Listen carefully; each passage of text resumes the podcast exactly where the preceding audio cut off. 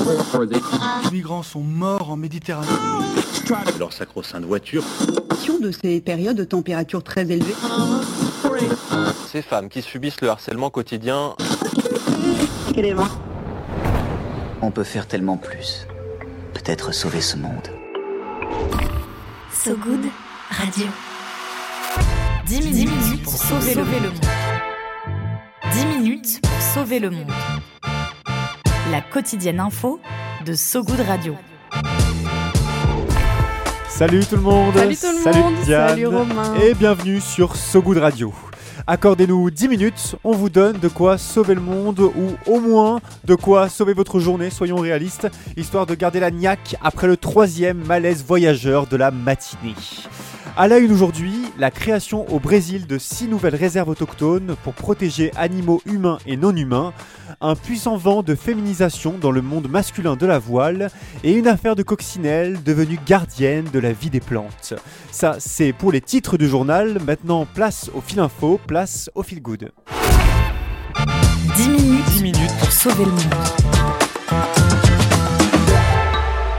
So Good Radio. So Good Pas une seule n'avait été créée pendant le mandat du président Jair Bolsonaro. Aujourd'hui, six d'entre elles vont voir le jour sous la gouvernance du président Lula. Au Brésil, six nouvelles réserves autochtones, dont deux en Amazonie, vont en effet être aménagées afin de protéger la forêt et les humains qui y habitent. Lula a signé les décrets fin de semaine dernière, confirmant l'orientation de sa politique environnementale de lutte contre la déforestation et de protection des modes de vie indigènes. L'intérêt de ces réserves autochtones, c'est de garantir l'usage exclusif des ressources naturelles aux populations locales, préservant leurs traditions, mais aussi les espaces naturels. Et oui, aussi les espaces naturels, parce que plusieurs études ont prouvé que les peuples indigènes conserveraient mieux les zones naturelles par euh, leur agri- agriculture raisonnée et leurs habitats légers. Comme le rappelle le magazine Géo, ils seraient même un rempart contre la déforestation, puisqu'ils vivent sur des terres trop souvent convoitées par des réseaux criminels. Mm. Un bénéfice double donc que Lula veut étendre dans tout le pays en légalisant un maximum de réserves indigènes. pour atteindre la fameuse déforestation zéro d'ici 2030, Mhm. objectif posé par Lula à son arrivée fin 2022 euh, au Brésil. Il faudra, je cite, en 4 ans, dit-il, faire plus que ce que nous avons fait pendant 8 ans au pouvoir à l'époque, car Lula fut président à deux reprises, hein, entre 2003 et 2010, avec une politique environnementale plus timorée.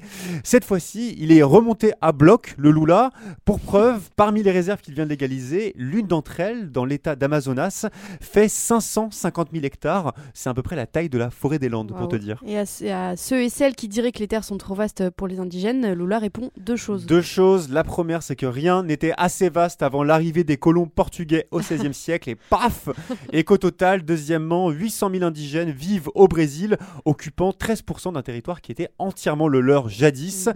De quoi fermer quelques bocas, quelques bouches hein, avant la création d'autres réserves autochtones.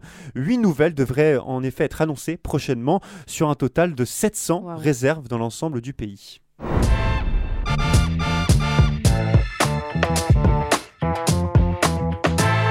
C'est à moi de naviguer. Il s'agit de savoir s'orienter, princesse. Pas uniquement de naviguer, de faire des nœuds. Il faut imaginer le voyage dans son esprit, deviner où l'on est, en sachant d'où l'on vient. Vaiana, la légende au bout du monde, dessin animé euh, Disney. Je sais pas si tu l'as Je l'ai vu, pas vu, non, mais apparemment, il est bien. Il est, il est- il est top, moi je l'ai Ouais, adoré.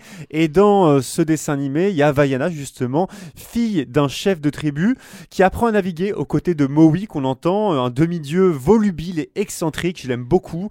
Mais ce n'est qu'un dessin animé, et dans la vraie vie, les femmes n'ont pas besoin d'hommes ni d'ambassadeurs divins pour apprendre à naviguer.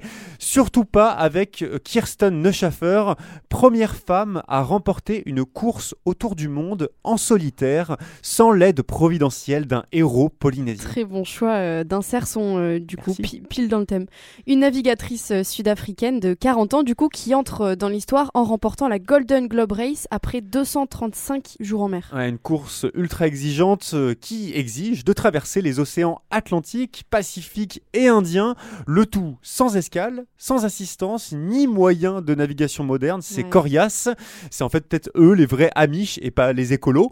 Pour la petite histoire, Kirsten Schaffer était la seule femme au départ de la course, la seule femme, oui, contre 16 hommes. Une victoire euh, féminine historique qui fait écho à une autre décision encourageante, celle de la Transat Paprec, une compétition nautique qui vient d'imposer la parité dans sa course. Et oui, la Transat Paprec, la fameuse Transat pour transatlantique, pour ceux qui connaissaient pas comme moi, Paprec pour le nom du sponsor, la Transat Paprec, donc une course qui se fait à deux par bateau et qui devra désormais avoir une femme et un homme sur chaque voilier, un double mixte comme on dit dans le jargon, pour accélérer la féminisation de la course dite au large.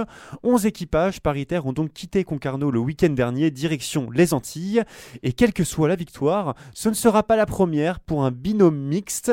En 2000, le duo Karine Fauconnier et Lionel Lemonchois avait déjà remporté une transatlantique, mais le vent féminin de la voile, lui, semble assez nouveau, assez frais.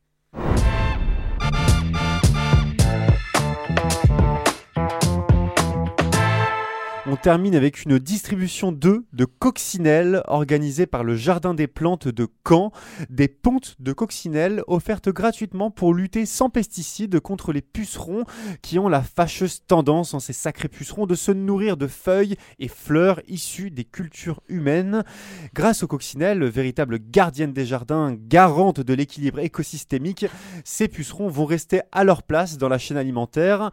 Après tout, la coccinelle a cette capacité de réguler les populations de ce qu'on appelle les piqueurs-suceurs. Je connaissais pas l'expression.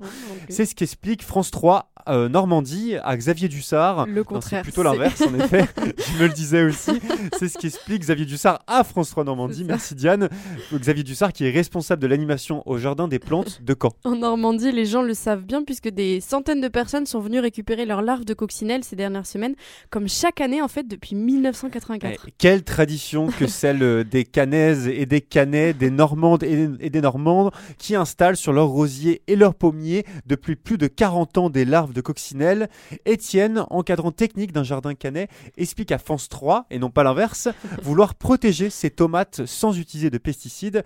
Pour que ça fonctionne, il faut placer les languettes de larves au plus près des pucerons, les accrocher aux feuilles avec un trombone, par exemple, puis laisser la nature faire son œuvre. Pour les intéresser, la distribution d'œufs de coccinelle se poursuivra au Jardin des Plantes de Caen jusqu'au 7 juillet.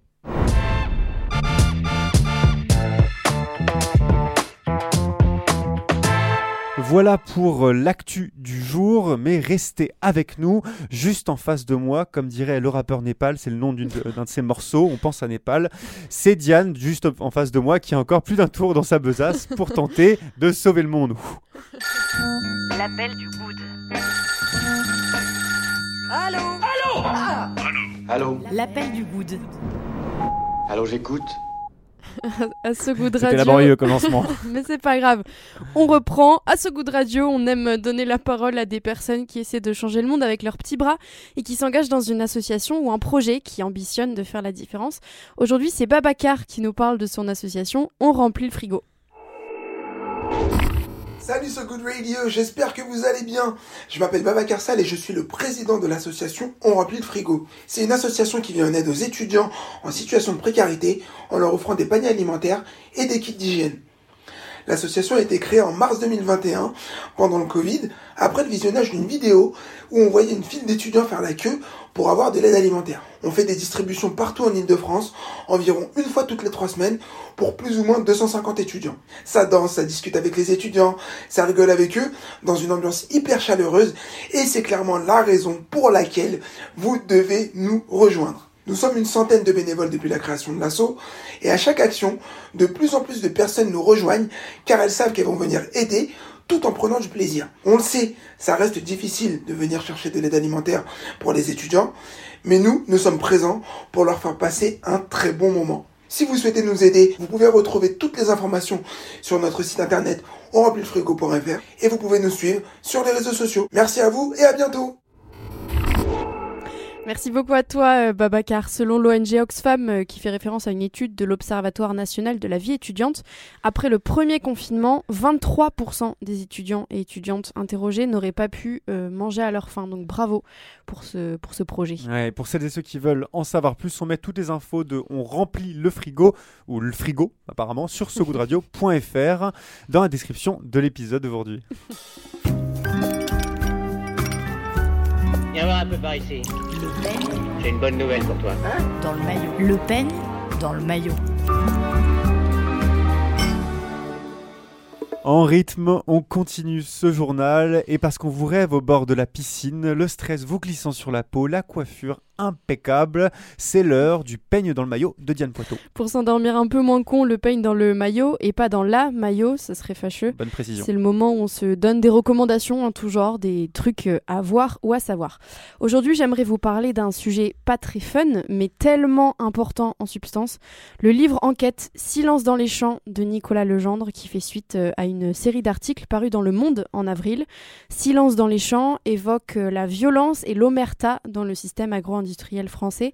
Nicolas Legendre est journaliste au Monde, donc, entre autres, euh, et fils de paysans bretons. Pendant sept ans, il a recueilli près de 300 témoignages aux quatre coins de la Bretagne, là où il a grandi, le principal territoire agro-industriel de France. Avec des témoignages de paysans dans le livre, de chefs d'entreprise, de salariés de coopératives, de techniciens, d'élus, de militants environnementaux. etc. Ouais. Dans son livre, Nicolas Legendre parle à la première personne du singulier, une manière de le suivre dans la manière dont il a mené l'enquête, ponctuée par ses témoignages, donc souvent rendus anonymes.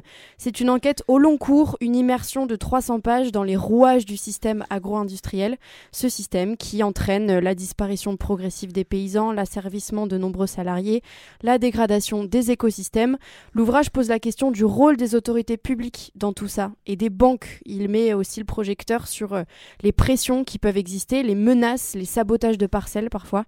Nicolas Legendre dit, je cite, La vieille armorique est une sorte de tube à essai dans lequel on peut observer la façon dont le tsunami agro-industriel transforme le- les lieux et les âmes, comment il bouleverse nos paysages physiques et mentaux, à l'Oudéac comme en Illinois. Voilà un exemple de terrain concret pour comprendre une réalité bien globale.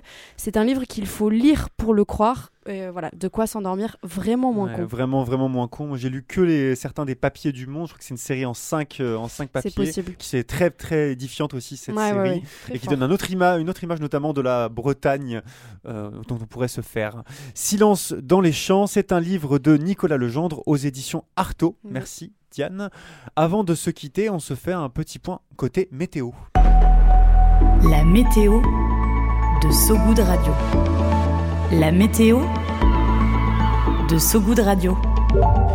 Comme hier, décidément, il fait beau en Australie. Le pays ferme sa plus vieille centrale à charbon, jugée trop vétuste, pour se tourner vers les énergies renouvelables d'ici à deux ans. Et une poignée d'autres centrales à charbon devraient faire de même dans les prochaines années. Cela dit, des pluies soutenues sur l'Hexagone, où le contrôleur général des lieux de privation de liberté a publié un rapport alarmant sur les gardes à vue qu'il estime trop souvent violentes, indignes, injustifiées et instrumentalisées à des fins répressives. C'est la fin de cette édition. Merci à vous qui nous écoutez en direct et à vous qui nous écouterez dans le futur en podcast sur notre site sogoodradio.fr et sur toutes les plateformes d'écoute. Retrouvez aussi certains de nos sujets plus approfondis sur notre page sogoodstories.com. Likez, commentez, partagez, vous connaissez la musique. Aujourd'hui, on se quitte avec Storm de Rare, Si- Rare Silk, un titre des années 80 remixé par le parisien Ray Mason Ab en 2022 qui sent l'été et le ginto. À toutes sur So Good Radio. Salut tout le monde. Salut.